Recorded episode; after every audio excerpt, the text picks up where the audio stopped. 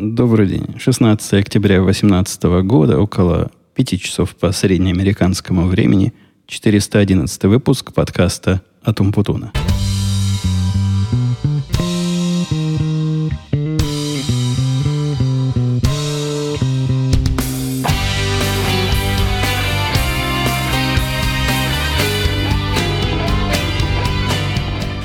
Если у самых нетерпеливых уже пальцы тянулись к клавиатуре и с трудом удавалось себя сдерживать, чтобы не напомнить мне о пропущенном целом дне, ведь прошло не 7 дней, а 8 с момента прошлого выпуска, и по нашим новым стандартам, как говорил в комментариях Помидоркас, очень радуюсь третьему выпуску подряд, даже не верится, что это реальность. Это реальность. И реальность эта совершенно осмысленно была отодвинута на один день, исключительно по техническим причинам, а именно переезд сайта.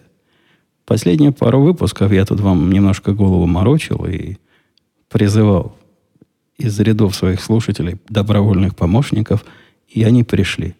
Пришли целых 3 человека, что, в общем, для такого небольшого проекта, как перевод сайта, вполне достаточно. Ну и плюс я еще как таранная сила, организующая, направляющая. Поскольку Родина должна знать своих героев, я их ники назову, под которыми они на гитхабе промышляют. Это Уфиан, Дибеляков и Фич. Вот эти 3 добрых человека, они известны под другими никами у нас там в комментариях. Пусть, если захотят, придут, не похвастаются, а похвалятся. Поскольку какое-то хвастовство. Это честь героям.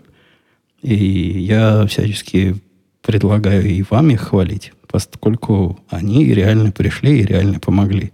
Взялись. Не все шло гладко, не все шло быстро, но, тем не менее, за относительно короткий срок мы перенесли этот сайт.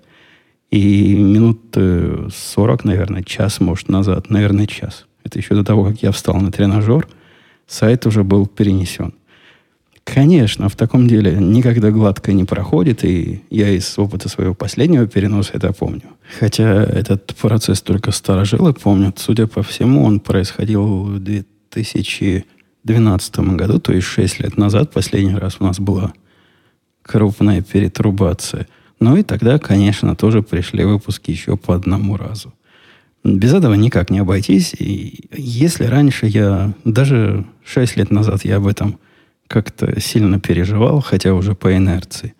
Но в первый год этого подкаста занести слушателям выпуски еще раз, это было не то, что неаккуратно, оно и сейчас безобразие, чтобы вы не думали, что я принижаю размер этого безобразия. Нет, оно было безобразием и осталось, однако нету риска того, что люди вытягивают лишние файлы и сильно на это потратятся. Были такие годы, когда мы, подкастеры, тут старательно пытались так звук сжать и до такой степени уменьшить, чтобы копеечку вам, дорогие, сохранить. Наверняка в процессе эксплуатации у нас возникнут разные интересные проблемы. А может, и не возникнет, не знаю. Но есть ненулевой шанс, что возникнут проблемы. Однако есть также ненулевая надежда, практически 100% уверенность, что какая проблема возникнет, такую починим. Либо я сам починю, либо опять позову помощников, и они, засучив рукава, сделают все правильно, красиво и на радость всем. Главная неделя, конечно, была не в переезде, а главная неделя началась, по-моему, во вторник или в среду, когда мой мальчик совершенно по-хипстерски сообщил мне, кстати, говорит, отец, я тут уже получил сертификат на женитьбу. И в пятницу иду жениться. Не хочу учиться, а хочу жениться. Вот так, совершенно походе. Иду жениться. Ну, дело житейское, чего там. Каждый второй день ходит жениться. Так и сообщил. Причем было ощущение, что сообщил, почти забыл. Мог бы сообщить, мог бы не сообщить. Мог бы потом сказать, кстати, я тут в пятницу поженился. И, в общем, не подразумевалось с его точки зрения, видимо, это такое молодежное сейчас, что свадьба – это какой-то процесс, такой важный процесс для окружающих. Я помню, когда наша свадьба была в далекие, в лихие, даже не 90-е, в конце еще не лихих 80-х, для нас это тоже, для меня и жены моей, оно не казалось вот таким, что родители крутятся там как сумасшедшие, пытаются все это организовать и какое-то большое значение придают. А значение большое, но как-то слишком много вокруг этого пытаются старшее поколение наворотить. Вот теперь мы оказались как раз в положении этих самых старших поколений. И ясное дело, мы тут же напросились. Ну, то есть не напросились, а поставили в известность. Ну да, мы придем. Поначалу нам было сказано, что, ну, чуваки, ну, куда вы придете? Ну, это в городской типа ратуши, я не знаю, как это назвать, в городском здании. В общем, в здании, где всяческие городские правители заседают. Все это там, и как-то разве туда люди ходят? На что мы сказали, не ходят, так теперь пойдут в нашем лице. И сильно собрались. Собрались, а свадьба у них в свинячий голос. Сначала нам сказали, что в 9 утра. Мы сильно удивились, но поскольку свадьба не каждый день, ну, решили, ладно, проснусь в 9 утра. После некой коррекции выяснилось, что нет, не настолько дико. Женятся в 11:30. А 11:30 совсем другое дело. В это время я уже вполне вменяемый и выпивший кофе, и готовы ко всему. Конечно, мы на эту свадьбу почти опоздали. Ну, хорошо, что молодые не опоздали. Они уже там были, и мы подъехали, начали искать здание номер 5. Я, знаете, и не думал, что у нас в нашей деревне столько правительственных учреждений. Там, не побоюсь слова, огромный комплекс. Из многих зданий стоит. Нам надо было 500, не 5, а 505. Ну, по-моему, они там все с 500 начинаются. И найти его было трудно. Там непросто. Все непросто. От одного здания к другому на автомобиле надо ехать. И каждое из этих зданий – это просто дворец. Дворец съездов. Большие-большие помещения. Вот столько бюрократии на такую маленькую, как наша деревня. Может, она не только нашу деревню обслуживает, не знаю. Мальчик сказал, что место ему это знакомо. И жена сказала, что знакомо. Жена ходила туда присяжной. Ну, эту историю я рассказывал. Там как раз вот в это здание. Поскольку вот это 505-е здание, это все, что относится к судебной системе. А мальчик был с ней знаком по системе наказаний. Когда у него был какой-то молодежный суд, их там с приятелем судили за пьянки и безобразие в молодом возрасте. В общем, всем это здание как родное. Нашли мы его с трудом уже, когда... Их уже запускать должны были. Там выдают время каждому и говорят, вас запускают там в 11:30. И вот уже 11, по-моему, 28, я только подъехал к этому зданию. Входишь туда, а там, во-первых, сразу у входа оно все оклеено. Причем густо оклеено. Я такой густоты оклейки не видел нигде. Знаками про то, что с оружием нельзя. Это совершенно лишние знаки, на мой взгляд. Они так чисто для... подстраховки, потому что вообще федеральное здание и в здании такие властные с оружием нельзя. Этому нас крепко-накрепко научили. И вообще туда даже пытаться с оружием проникнуть совсем-совсем плохая идея. Даже если бы этих знаков не было, и я бы нес на себя, а я уже почти могу. Я вам там ниже скажу, как получилось, что я почти могу. Почти, но не совсем. Мне бы в голову такая дичь не пришла бы. И, кроме того, там стоит металлоискатель и совершенно серьезный шмон, практически как в аэропорту. Но единственное, послабление не заставляют снимать обувь. А так все серьезно. Если есть пояс снять, все из кармана вынуть, и при этом после прохождения металлоискателя и внимательного заглядывания в глаза, там еще задают вопросы. А вы зачем пришли? И тут я, вы знаете, маху дал. Мне же мальчик рассказал, что ну это как даже и не свадьба совсем, это так... Формальный процесс. Придем, нас типа распишут. Я был уверен, что мы к какому-нибудь окошку подойдем, там подписи поставят они, и все. Молодые, муж и жена, поздравляю, все, пошли домой водку пить. Поэтому я замялся, когда ответил на вопрос. Ну, как сказать вот этому охраннику? Свадьба? А мне же рассказали, что это не свадьба вовсе. Но я ему сказал, ну, что-то типа свадьбы. Он говорит, это как? Прямо так напрягся, говорит, а так как? Ну, он без улыбки, так серьезный такой мужик. Я говорю, ну вот, мальчик там расписывается, значит, с девочкой. Ну, как бы свадьба? Он говорит, ну почему как? Как бы? Настоящая свадьба, поздравляю, проходите, сэр. А жену мою не стал спрашивать. Какая-то явно дискриминация по половому признаку. То есть я с его точки зрения опасность там могу представлять, а жена, значит, хвостом идет и никакого вреда не принесет вот этому судебному учреждению. Нехорошо, нехорошо. Недооценивают они там женщин. После того, как мы все это прошли, вертушку, и нас еще и таким ручным прибором обыскали, там, я говорю, серьезно. Я, когда последний раз до этого заходил в федеральное здание, такого уровня серьезной проверки входящих не было. Ну, там были и охранники, и полиция, и металлоискатели. Однако создавалось ощущение, что как-то они несерьезно все это. А здесь на полном и абсолютном серьезе. И такие все подготовленные, и напряженные, и как будто бы ожидают от нас посетителей, наверное, не от нас, от плохих посетителей, от негодных посетителей, чего-то нехорошего. Ожидают, но от нас не дождались. Мальчик нас уже внизу ждал и повел, по-моему, на второй этаж мы пошли. Тут я этот момент как-то не очень помню, потому что мы были уверены, что опаздываем, надо бежать. Сначала подошли к одной стойке. Там все организовано, с точки зрения логистики, все организовано хорошо. То есть по пути встретилась такой стол, ну типа как в советских гостиницах, когда посреди коридора стол стоит, а за ним тетка сидит, которая главная по этажу. Вот там такая сидела главная по этому участку бракосочетания. Она сразу сказала: вы кто, какой у вас номерок? Они сказали, какой номерок. Она говорит: вот идите, под этой комнатой сидите, ждите, пока вызовут. Пришли мы туда, я же сразу телефон расчехлил, думаю, дай начну снимать. А не тут-то было. Съемки внутри этого помещения категорически запрещены.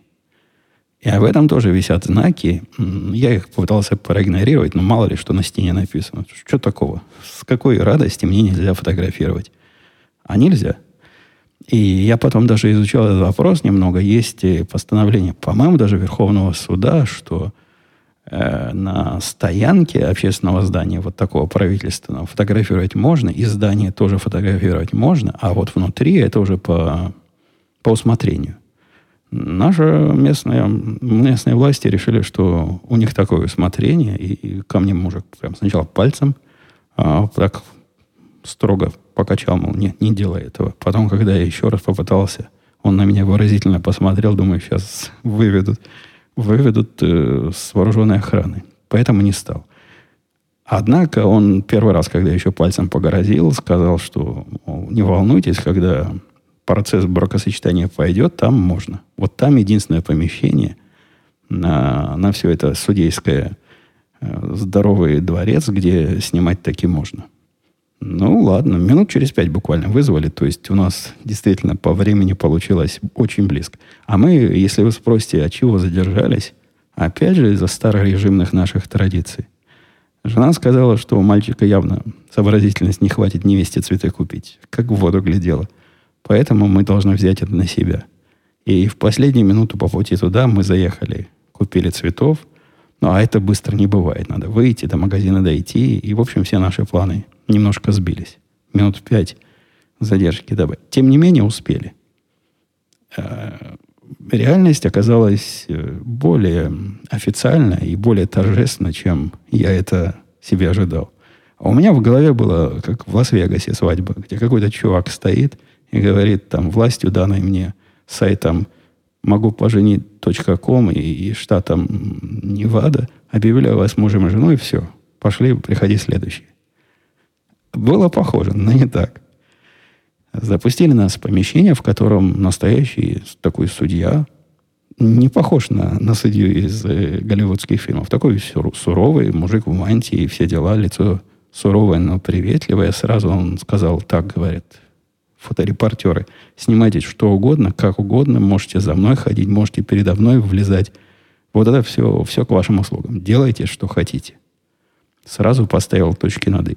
Я влезал как мог и заснял все, что мог. Я там распределил обязанности. Дочка кино снимала, жена устраивала прямую трансляцию тещи, а я, значит, ходил и фотографировал. После этого подвели барачующихся к такой конторке, ну, типа судейской. Он с одной стороны стоит, они с другой стоят. Велели взяться им за руки и начал рассказывать им про таинство этого женитьбенного обряда. Мне надо видео посмотреть, потому что я не помню, что он там рассказывал. Ну, как обычно. С этого момента вы, значит, вместе по жизни идете. Но вот этого всего религиозного типа, пока смерть не разлучит нас, и жена прилепится к мужу к своему, ничего такого не было. Все такое цивильное, нерелигиозное. Речь этого, наверное, минуты полторы говорил. Я знаю, что всего в этой... Все это мероприятие, судя по хронометражу того, что дочка засняла, около 3,5 минут. За 3,5 минуты можно легко в нашей деревне пожениться. Хотя не так, чтобы легко. Не то, что всем. До этого нужно взять разрешение на брак. И я не знаю, так это или нет. Я сильно интересовался у мальчика, какой смысл вот в этой предварительной бумажке, которую они взяли за неделю. А он сказал, там задают вопросы такие легальные.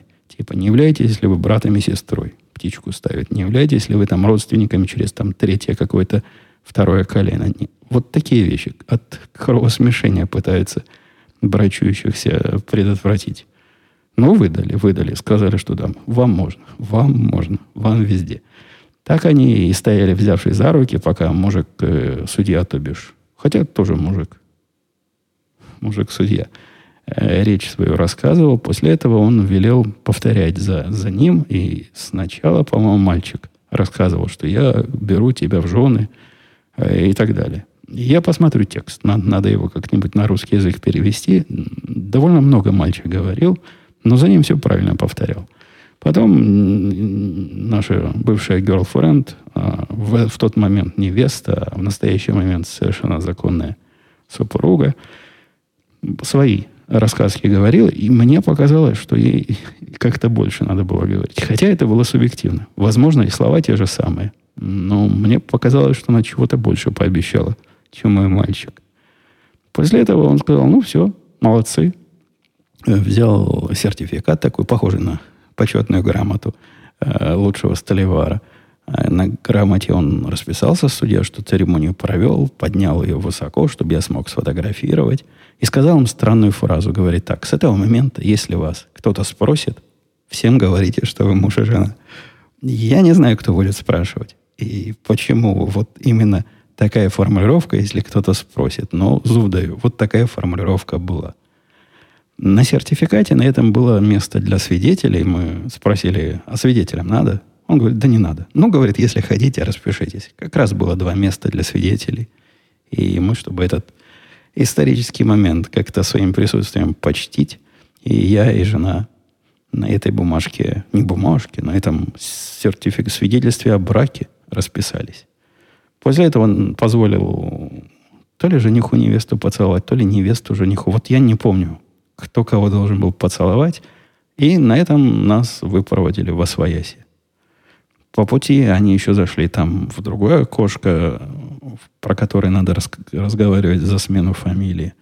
Что делается после свадьбы бесплатно, если меняешь фамилию. А вот если имя хочешь поменять, то это уже каких-то денег стоит и какого-то долгого времени занимает. Мальчик сегодня как раз связался, вот эта неделя прошла с тех пор, и говорит, да, все сменили. Почему неделю? Откуда неделя? С пятницы. Просто пронеслось уже все, столько событий. 3 дня прошло, а фамилию молодой сменили на правильную, на нашу фамилию, так что нашей фамилии теперь прибавилось. Ну, поскольку мы, как престарелые родители прошлого поколения, пытались это дело отпраздновать, ну, даже не сколько отпраздновать, сколько прочувствовать праздник, и хотели, чтобы молодые прочувствовали праздник, мы с ними, да они не особо сопротивлялись, потащили их в ресторан, в тот самый, в котором едят лягушек. Давным-давно я про этот ресторан вам рассказывал, потому что жена утверждает, что последний раз, когда мы в него ходили, у нас еще дочка сидела в кресле для маленьких детей. Ну, то есть, наверное, лет сколько, 5 ей было тогда. Может такое быть? Да, может такое быть. То есть минимум десятилетия в этом ресторане не были. Хотя, возможно, она что-то забыла, и, возможно, с тех пор мы там были, и, возможно, вы помните, что я 3 года назад об этом рассказывал, а сам забыл. Мне показалось там все знакомым, но я не знаю, насколько это знакомо с 10-летнего посещения или с 3-летнего, или с 5-летнего. Неважно. Поехали мы в этот ресторан, и там посидели, отпраздновали свадьбу в теплой семейной обстановке. Девочка тоже в этот день в школу не пошла, потому что пропустить школу – это в любой день хороший повод. Я на работе сказал, что как минимум меня полдня не будет, и рассказал им, чтобы ценили, поведав, что русская настоящая свадьба длится 3 дня, в результате, в течение которых обязательно пить водку и бить друг другу морды. А я буду всего лишь полдня праздновать.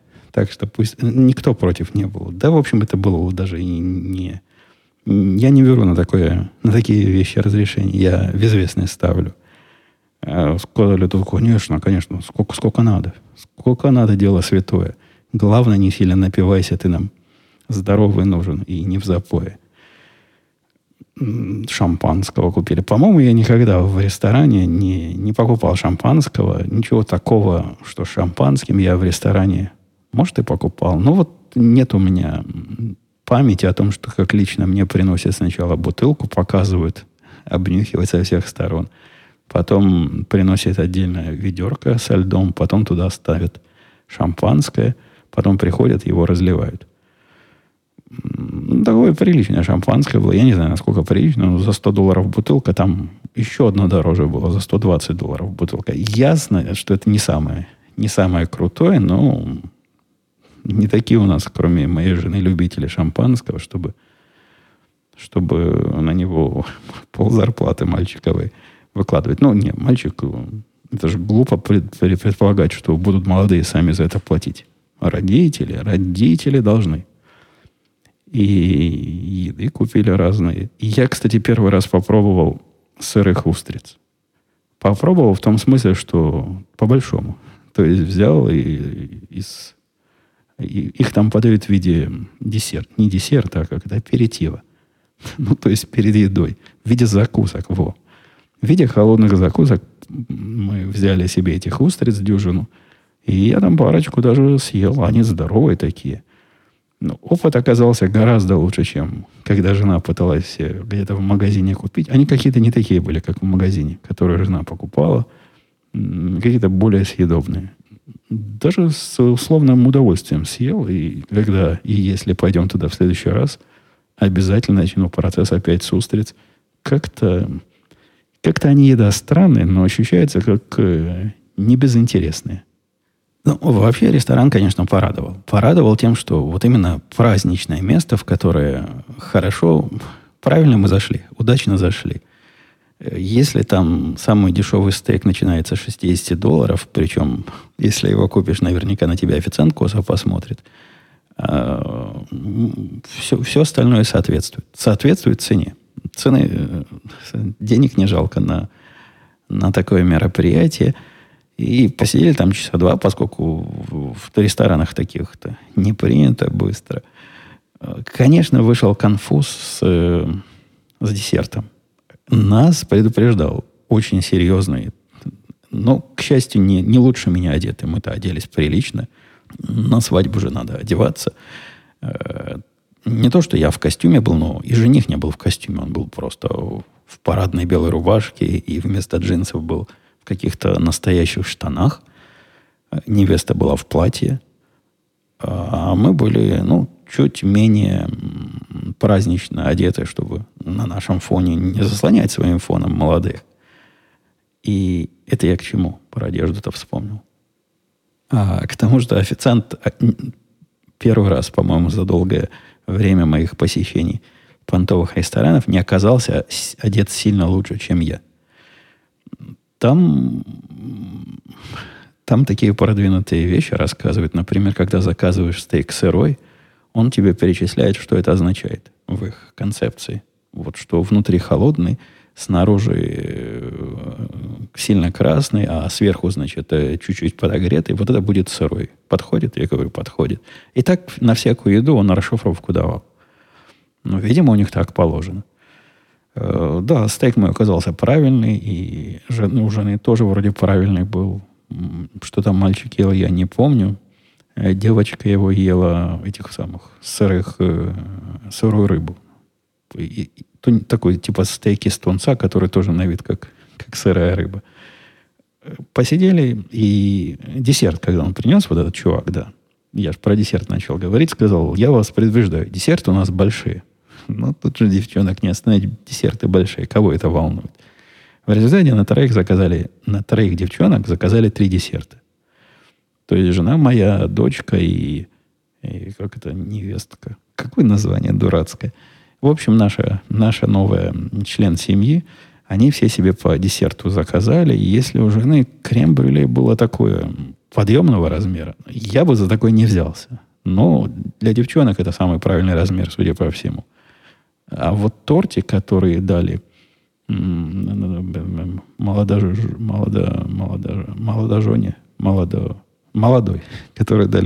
был явно на организацию рассчитан, на группу товарищей. Мороженое, которое принесли моей девочке, это было явно не на группу товарищей, а на большой и дружный коллектив. Он сразу его принес и разрезал на 5 частей, однако каждая часть была такого размера, который никаких надежд не оставлял, что хоть кто-то свой кусок доест. Ну, вот так и выступили. После этого разошлись, невеста, то есть молодая жена, пошла готовиться к экзамену, у нее там очередной экзамен квалификационный должен был быть на следующий день. Мальчик пошел готовиться к командировке. У него с этой недели, то есть на момент рассказа, в следующий понедельник командировка куда-то там, куда ехать, то ли в Мичиган, куда-то, куда ехать 8 часов на автомобиле. А там надо снимать какое-то маркетинговое видео, целое кино рекламное делать. Так что он до сих пор там, на момент рассказа, укатил. А на этот момент ему надо было подготовиться. И как-то договориться с оператором. И всякие прочие такие рабочие моменты. Я часа в 4 вернулся к рабочему столу. Тут, конечно, уже целый ряд проблем ждал. Ну, об этих проблемах мы тронем, потому что плавно мы от свадьбы переходим к рабочим темам. Рабочая неделя была прямо ух. Ух, я бы крикнул в микрофон, но в микрофон кричать нехорошая идея. Ну, представьте, что я кричу ух, и очень громко. Ух, ух, ух. Объемы были совершенно сумасшедшие, то есть объемы торгов, потому что сначала биржа пару дней готовилась к падению, потом 2 дня валилась, потом немножко подрастала, и в процессе всего этого было тяжело. Было тяжело даже не из-за каких-то проблем с нашей стороны. Ну, какие у нас проблемы? У нас все, это называется масштабирование в профессиональном мире. То есть, как только данных надо больше обработать, и мы видим, что наша система не успевает, такие специально обученные роботы сами делаю так, чтобы систем становилось больше, они были быстрее и обрабатывали это примерно за то же самое время. Однако, какие бы хорошими и правильными мы ни оказались, это нас вовсе не спасает от проблем с входом. То есть, если да что ж такое, язык заплетается. Если на входе нет хороших данных, какой бы ты ни был продвинутый, на выходе ты ничего хорошего не получишь. На входе были данные разные и не всегда вовремя, то есть всегда не вовремя. Я, кстати, к этому был не очень готов, к тому, что все наши поставщики окажутся абсолютно не готовы к такому 3-кратному, а в определенном не 4-кратному повышению нагрузки. У них у всех все сдвинулось примерно линейно. То есть если один из наших основных файлов обычно приходил в 11 вечера, вот по чикагскому времени, то в эти суровые дни он приходил в 3 утра, в 4 утра. С другими еще хуже. Другие поставщики просто вообще не выдержали. У них какие-то куски файлов приходили, куски данных они пытались нам дать. Приходилось все эти ночи мне приходилось глаз да глаз за всем за этим. А глаз-то надо было держать поздно, потому что только с 4 часов, так в среднем по больнице, было на что смотреть. Были длинные бессонные ночи, а потом и длинное утро. Поскольку 4 часа, если приходят данные, мы как-то косо-криво успеем все посчитать. Ну и заказчики у нас тоже ж такие же. Они же тоже все свое нам поздно дали. Они и от нас не ожидают вовремя. Но в одно утро вместо 7:30 гарантированного срока мы доставили в 9:30. Вот это самая худшая наша была задержка. На фоне всех остальных, я уверен, мы просто летали. Но, тем не менее, для того, чтобы поддерживать все это на плаву и заниматься починкой проблем чужих данных на ходу, не отрываясь от боевых систем, это, конечно, было довольно нервное занятие. Вроде в эти дни немножко успокоились и пошло на убыль, а там объемы были вообще сумасшедшие. Вот если чего-то, там, какого-то конкретного вида данных у меня в обычный день 180 миллионов штук, 200 миллионов штук. Это не самый большой вид данных, но вот я на него смотрел, поскольку он хороший показатель всего масштаба бедствия. То в плохие не доходило до 600-700, а в один день было и 800 миллионов этих штук. Вместе количество этих штук, которые обычно не превышает 1,2 миллиарда, ну, их нельзя так в штуках считать, они штуки разные, ну, 1,2 миллиарда разных видов записей, то вот в эти ненормальные дни там и 3, и 4, и, по-моему, я даже в один день 5 видел миллиардов. Это совсем, совсем много. И даже звучит 5 миллиардов обработанных записей, звучит серьезно. И пришлось нам для этого серьезно напрягаться. И еще из около рабочих тем у нас, по-моему, я про этот конфуз рассказывал. Это какой-то не конфуз, а казус. И я не представляю, в чем тут причина. Нет, я представляю, в чем причина, но я удивляюсь с нашего руководства, которое вот до этого довело. Рассказываю. У нас, когда я в эту фирму пришел много лет назад, уже много лет назад, уже 5 лет назад, меня брали был конкретный проект. Не то, что меня для него брали, но это была такая надежда, что вот если я приду, то смогу этот проект начать и закончить. Сдвинуть с мертвой точки. И, насколько я помню, до меня этот проект пытался делать их прошлый программист. Он там ничего хорошего не сделал. И он около года был в таком подвешенном состоянии, хотя заказчик дергал за руку, за ногу и за прочие органы требовал. Хотим, срочно. И вот взяли меня и сразу мне поручили. Тот программист, который у них до меня был таким центровым, он сказал, ну как же, вот новенькому все интересно. Я тоже хочу. Ну и взял я его тоже. Я этим проектом руководил, он делал свои анализы. Мы разделили хорошо, красиво разделили работу. В результате он сделал два модуля таких, обычных модулей. Я не скажу, что важные или не важные. Они там все важные. 2 модуля из, по-моему, 14, которые в этой системе есть. Ну и, собственно, все. Мы сдали систему. Я остальные 12 модулей сделал. С тех пор еще, по-моему, штук 5 дописали. Но, тем не менее, его там код исторический есть. И он этим, по-моему, даже гордился какое-то время. Несколько лет назад, когда к этой системе пришлось... Она все эти годы работала, считала, все в порядке было. Заказчик радовался, новым заказчикам ставили. Никаких новых идей, чтобы еще в этой системе посчитать, никто не высказывал. Выглядело как один раз написал, и теперь продаешь и ставишь. Что может быть лучше? Все изменилось с этого года, когда пошли массы идей, чтобы нового дописать. И на фоне этих идей вот этот чувак, который напросился в свое время, какое-то странное сказал. Он сказал, я больше этим заниматься не хочу. Не хочу этой системой больше заниматься. Видеть ее не хочу. Прикасаться к ней не хочу. Вот не хочу и все. Их не хочу и не буду. Это... У меня слов нет вам. По-моему, я уже передавал свое этим возмущение. Однако, вот то, что в этот раз произошло, это было, по-моему, перебор. У одного из наших заказчиков, который этой системой пользуется, проверка. Такой экзамен. Экзамен – это вещь, я вам скажу серьезно. Когда регулятор приходит и экзаменует, и задает вопрос, а задали они хорошие вопросы с пониманием. Говорят, если это у вас сигмоид, то как у него, значит, где тут у него инфликшн? Ну, в общем, правильные вопросы. Они понимают, что такое сигмоид. Не часто встретишь среди неспециалистов. А эти понимают. И логарифмические функции все знают. Специалисты. Попросили детали, попросили узнать о разных методологиях и разных исключениях, которые у нас там есть. И на несчастье вопросы все эти были про его модуль. Это не случайность, а это закономерность, потому что про все остальные модули, которые не его, у нас все ответы есть. И в документации написано. Про его он никогда не написал ничего, ни слова не сказал. И на совещании, которое мы проводили, я удивился без него. Я начальнику Токио сказал, говорю, что мы ерунду занимаемся.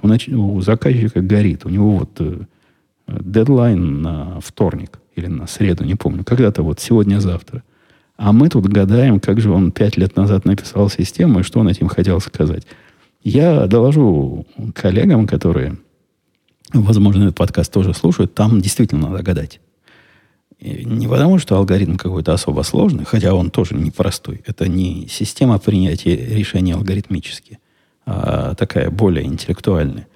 Однако понять, что он там написал 5 лет назад, очень трудно. Такой у него стиль. Не для чтения человек пишет, а для компьютера. И я не удивляюсь, конечно, почему он сам это читать не хочет. Ему наверняка это так же тяжело читать, как и мне сейчас. И тем не менее, я спросил начальника, говорю, да, я понимаю, 5 лет назад писали, уже все забыли, однако у него шансов вспомнить несравненно больше, чем у меня. Я это никогда руками не трогал до этого момента. На что он сказал, мы тут можем, конечно, с тобой об этом долго беседовать, но он не хочет, отказывается. И заставить я его, нет у меня способов на кость, никак не могу заставить. Вот отказывается. Я не сталкивался с таким, чтобы на моей практике программист, который писал систему, потом отказался бы от нее, вот как отдал на усыновление, а больше этого ребенка видеть не хочет. Раскрутил я, конечно, всю его логику. Мы вместе посидели с начальником. Логику из кода раскрутить было невозможно. Просто поверьте мне, невозможно раскрутить. Поэтому мы пошли по пути синтеза. Мы начали думать, как бы мы это реализовали. Пытались вспомнить, какие были особенности. И, в общем, догадались практически до всего. После этого даже эксперименты провели. То есть проверили, если вот такие данные подать. Мысленные эксперименты. Там технические эксперименты тоже трудно провести, хотя кое-какие я смог. Если такие подать на вход, что будет на выходе, то есть не просто как на черный ящик смотрели на это, на все, а даже белизну какую-то и прозрачность этому ящику добавили. Написали совершенно шикарную на 5 страниц объяснения, как же там все устроено и как же оно все считает. Заказчик посмотрел, прослезился. Говорит, ничего не понял. Давайте завтра совещание устроим, вы нам все это по пунктам медленно расскажете, чтобы мы могли это перевести на свой язык брокеров и дилеров. Однако понимание заказчика нас не очень волнует. С моей точки зрения, им надо все это передать в компетентные органы, а там разберутся. Там вопросы задавали правильные с самого начала. Там наверняка знают, я надеюсь, знают, как наш отчет прочитать. Хотя, конечно, с самого начала мы дали промашку. Я, помните, рассказывал, что с процентами у нашей тетки, которая специалист по... Она реально специалист по всему этому рынку ценных бумаг, по всем этим правилам, по всем вычислениям. Процент она как-то верит. Не понимает, но верит. Ну, ладно, бог с ними, с процентами. Хотя, когда она каждый раз спрашивает меня... 0.01 это 1% или 10%, это вызывает определенные опасения. Но представляете, тут ей про логарифмы и сигмоиды, и разные полиномальные функции рассказывать. Она мне честно призналась, ты, говорит, чувак, со мной как по-французски сейчас говоришь, а я французского не знаю, я итальянка. Или как по-русски, который я тоже не понимаю. Ничего не поняла. В результате мы заставили ее написать такой черновик с табличками. Потом это пошло мне написание технической части, а потом наш начальник, который прямо в математике сечет, в сигмоидах все понимает, нет, реально сечет, написал все это на более человеческом языке, хотя приложил такую ссылку, что, мол, сноску, мол, мы пытались это как можно человечнее объяснить, но тема уже больно техническая и непростая, поэтому пишите, звоните и шлите почтовых голубей, если будут вопросы. Ну вот теперь будет совещание, где послушаю, какие по поводу этого документа вопросы. Результат меня удовлетворяет. То есть я реально принял официально и практически прагматически принял владение этим самым ребенком под свое крыло. Действительно заняло 3 дня разбирательства, мысленных экспериментов и всякого прочего. Однако теперь я могу эту систему выбросить и написать по новой. Выбрасывать ее, я небольшой любитель. Выбрасывать для того, чтобы переписывать, когда вхожу во владение чего-то. Наоборот, я скажу, я большой нелюбитель. Однако это тот самый случай, который, наверное, 1 из 100, где подобные действия оправдано не только спецификой того, как это с самого начала написано было, но и сильными изменениями того, что вокруг нас произошло. У нас с тех пор появилось гораздо больше данных. Мы можем это делать гораздо точнее. Там некоторые моменты вычислений просто слезы наворачиваются, когда я увидел, что в какой-то ситуации используется усредненное значение, потому что на тот момент лучших не было. И это затупляет ум всего этого полуискусственного интеллекта примерно наполовину. А сейчас-то у нас есть точные данные. Причем много-много точных данных с тех пор появилось. Там есть что написать, и это проще переписать, потому что смотри выше. Кстати, вы заметили, что это у меня вдруг включилась Алеха и замигала? Я ее использую тут вовсю, Алеху-то, которая на столе стоит.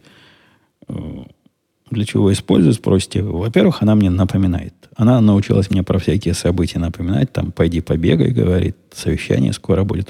Я ей разрешил календарь свой читать. Довольно удобно. Во-вторых, я ей телевизор включаю. Настроил, чтобы она умела включать и выключать телевизор, делать его тише, переключать каналы. Вот это она вполне может делать.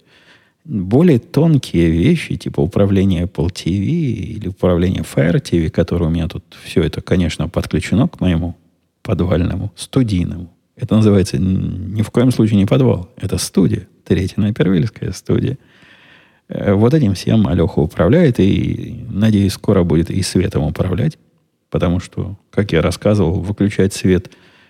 Тут так сделано, что свет в 3 местах выключается. Всегда забудешь. А потом по темноте ходить. Если, вы понимаете, если неправильную последовательность выключения сделал, потом придется по темноте брести к выходу вечером. Заставлю все это работать тоже голосом от той же самой Алехи. Так вот, про эту студию, в которой все это стоит. У меня от студии чем дальше, тем больше положительных впечатлений. Во-первых, я записываю в разгар рабочего дня, когда люди вокруг ходят, мне мешать не могут, у меня тут тихо, у меня их не слышно. И вообще обстановочка предрасполагает. Но вы уже, наверное, и сами почувствовали. Вы ведь не думали, что я так редко записываю, потому что ленивый. Конечно, потому что ленивый не записывал. Однако и обстановочка тоже помогает куражу. Есть обстановка, возникло желание записать. Сразу сел, записал. Не надо ждать, пока семья разойдется. Не надо ждать, пока дома наступит тишина. Все-таки студия – это сила. Кроме такого чисто меркантильного плюса для всех нас с вами, хотя какой-то меркантильный, подкастовый плюс, есть еще куча всяких плюсов. В этой студии можно не только работать, вот как в моей 2-й на Перуэльской, можно было в принципе только работать. Особо больше там делать было нечего. Либо работать, либо на диван лечь и подремать. Диванов тут у меня целых 2, на них тоже можно лечь. Однако, кроме диванов, тут масса всяких развлечений. Поработал, пошел мысли обдумывать. Но чего зря ногами ходить? Взял один из пистолетов с лазерным боезапасом, пострелял. Не всегда и почти никогда это нельзя было сделать у меня в комнате в той, поскольку освещение там такое во второй студии специфическое было, с одной стороны. С другой стороны, не было достаточного расстояния, чтобы пристойно тренироваться. Там все близко. Там маленькое помещение было. Здесь оно гораздо больше. И когда я отхожу от окна и стреляю в сторону безопасную, ну, мало ли, всегда пистолет надо, как вы знаете, в безопасную сторону направлять, даже если не заряженный. Здесь и сторона гораздо безопаснее, и расстояние гораздо больше. Так что с точки зрения пистолетных моих увлечений и не только, вообще оружейных увлечений, здесь гораздо приятнее и удобнее тренироваться. Ну и освещение, конечно, большое дело. Тут освещение везде ровное, и это тоже важно. Хотя бы могу точку попадания лазерную увидеть. Там это иногда было проблемой. Пострелял. Обычно мой подход к такой сухой стрельбе, ну то есть без выстрелов, это важный элемент тренировки. Я им стараюсь не пренебрегать. Специалисты говорят, минимум 3 раза в неделю это надо делать. Я точно это делаю, не меньше 3 раз в неделю. И даже говорят, что 80% всех выстрелов должны быть вот такие ненастоящие, и всего лишь 20% это стрельба в тире. Не знаю, насколько я выдерживаю этот баланс. За один подход я выстреливаю в день, наверное, штук 5 раз по 15. Это сколько будет? 5 раз по 15 точно выстреливаю и в таких формальных упражнениях. Ну, и еще все остальное достреливаю. Еще, наверное, раз 50. От 50 до 100 выстрелов в менее формальных, свободном стиле. А кроме того, могу подойти в бильярд поиграть. Прекрасно, оказывается, можно играть сам с собой. Хотя тут моя жена просто пристрастилась. И, прямо скажу, навострилась. Раньше, первые разы, когда она приходила, у меня было опасение, что порвет стол. Так она промахивалась мимо шаров и так этой палкой, этим кием в стол лупила. Ну, там надежно сделано. Не смогла порвать. Теперь научилась играть. Пока, конечно, мне проигрывает, и я тоже небольшой специалист. Но она приговаривает, ну, ты же чаще тренируешься. Ну, наверное, права, я тренируюсь чаще. Но с ней мы частенько вечерком партию-другую на бильярде сыгрываем. Если в бильярд поиграл, все шары уже по лузам, можно либо вернуться поработать, а если работать не хочется, а хочется дальше думать, можно на диванчике и к телевизору. Там, кстати, был вопрос у меня, не думаю ли я вместо телевизора, сразу вопрос трону. Вот, увидел вопрос Кирилла. Не Кирилла, Константина, он тоже на «Кей». Извини, Кирилл, что с Константином перепутал. Евгений, здравствуйте, он писал, очень приятно вас слышать чаще. А как вы относитесь к видеопроектору? Не думали заменить ТВ в новой студии на что-то подобное? Наверняка можно. Во-первых, тут же нет прямого освещения. Теоретически это можно. Я себе представляю, как это можно сделать. Однако практически смысла никакого не вижу. Размер этого телевизора, который тут висит на стене, мне кажется достаточным. Он, по-моему, 65 дюймов. Вот тут маленький, который был до этого. 65, по-моему, был. Самсунговый телевизор. Я вам говорил, что я от него не в восторге. Однако здесь он смотрится вполне органично. Качество картинки, конечно, не 4К, но с такого расстояния, как я на него смотрю, вот сейчас сижу, он от меня на дальней стене висит. Он не настолько большой, чтобы отвлекать от работы. Ну, там что-то мелькает, и хорошо. А обычно это что-то мелькает без звука или очень тихо.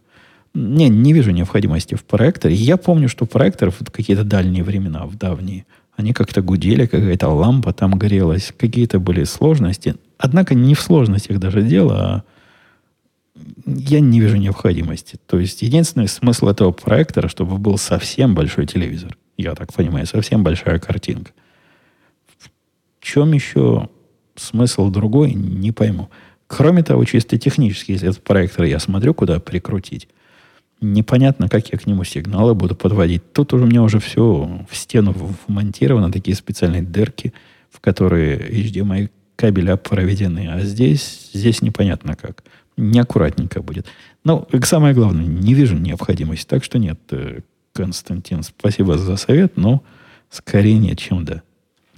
Но вот этот вопрос меня не сбил, а как раз в строю был моих причитаний по поводу того, до чего на Руси жить хорошо, до чего в студии в моей новой теперь уютно.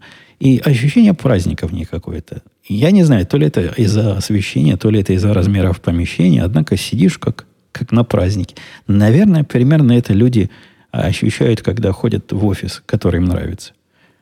Никогда у меня такого не было, и никогда я в такие офисы не ходил, которые вызывали у меня какой-то душевный подъем. А вот этот офис конкретно вызывает. Конкретно подъем, конкретно душевный. Так что предлагаю и вам за меня порадоваться. Давайте дальше пойдем по вопросам, которые я еще не тронул.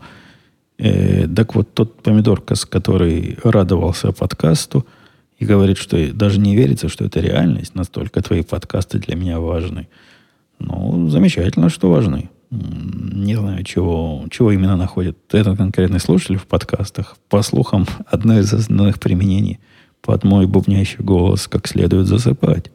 Но, возможно, кто-то и не только спит, а даже бодрствует. Давно хотела спросить. Это слушательница. А я с этой своей... Какая у меня маскулинность? Вот это неправильная, вонючая маскулинность.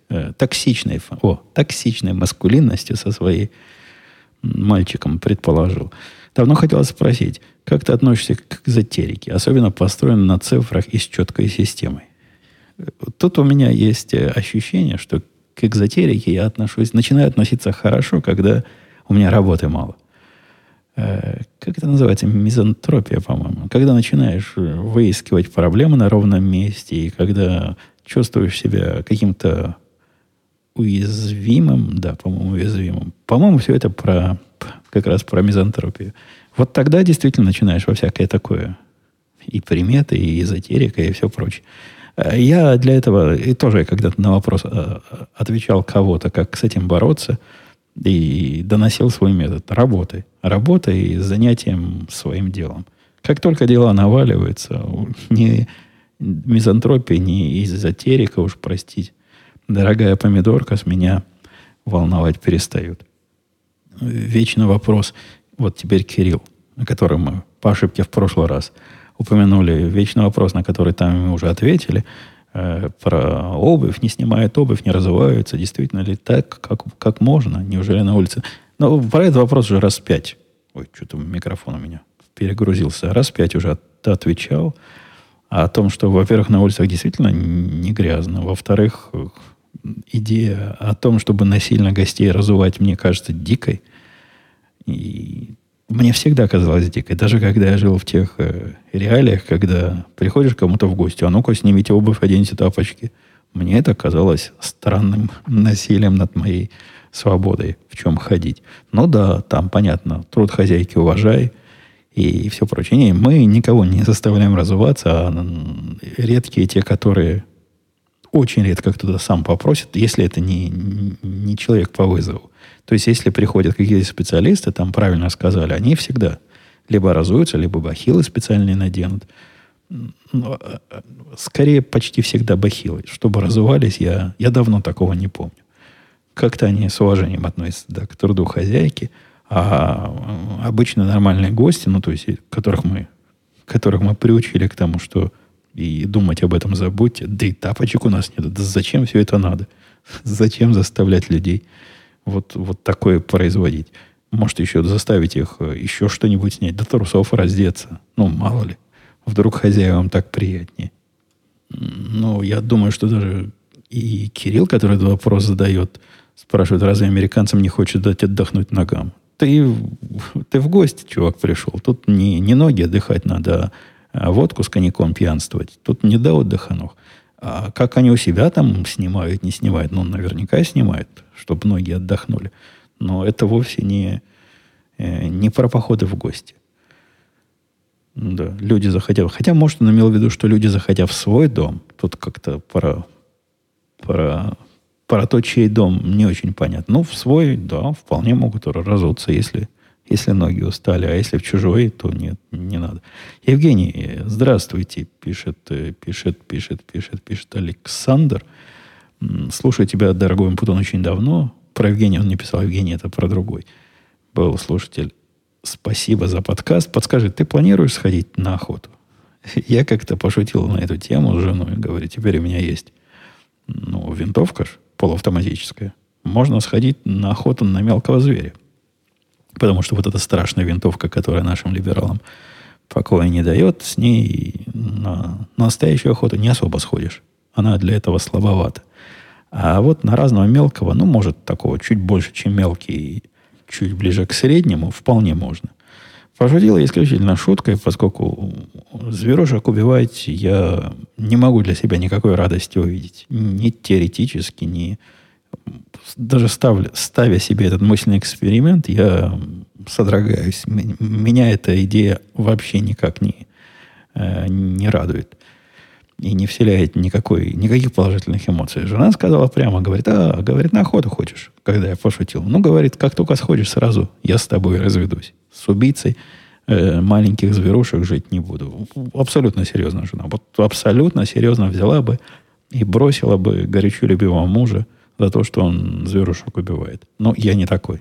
Мне зверушек убивать тоже жалко. И нет, на охоту я, Александр, совершенно точно не собираюсь.